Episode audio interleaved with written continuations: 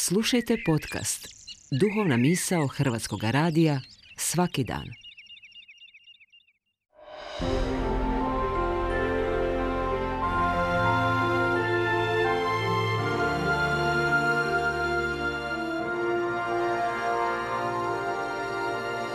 Duhovna misao. Urednica je Blaženka Jančić.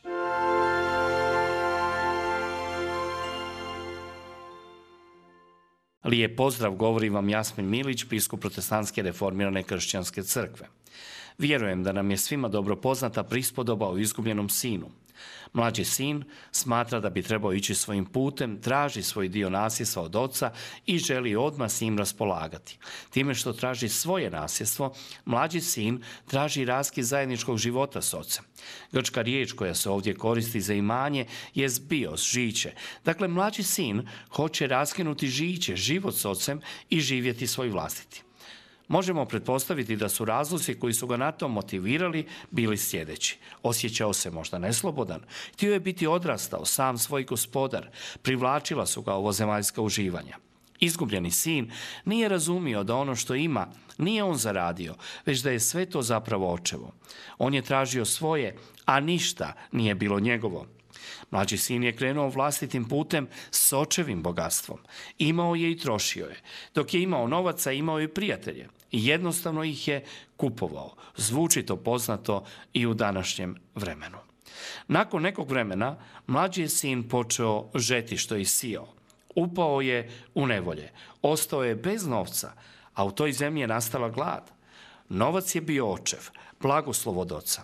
Mi kao vjernici uživamo u blagoslovima koje Bog daje. I dok smo u očevom domu, možemo se osloniti na očeve blagoslove.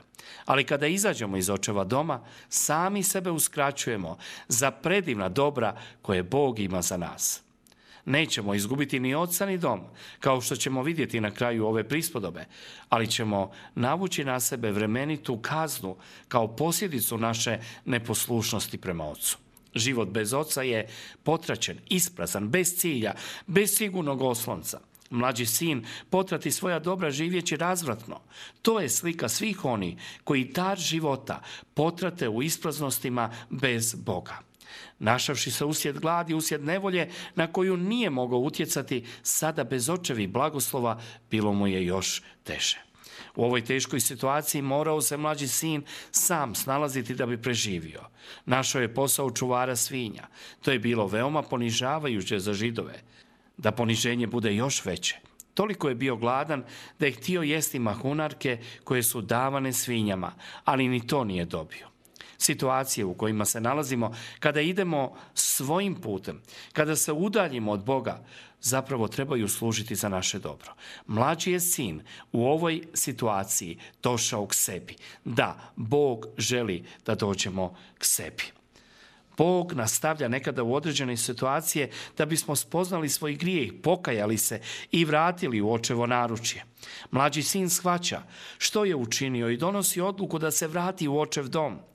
To što Bog radi u našim srcima po duhu svetom, da nas uvjeri u određeno stanje, ne oslobađa nas od odgovornosti da donesemo i vlastite odluke spram Boga.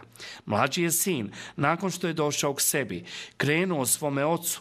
Otac ga je čekao, izdaleka ga je ugledao i potrčao njemu u susret. Otac ga ne kori već ga ljubi i raduje se njegovom povratku. Dovoljno je sin prošao nevolja, naučio je lekciju, požeo je što je sijao. Sada je opet u očevom zagrljaju.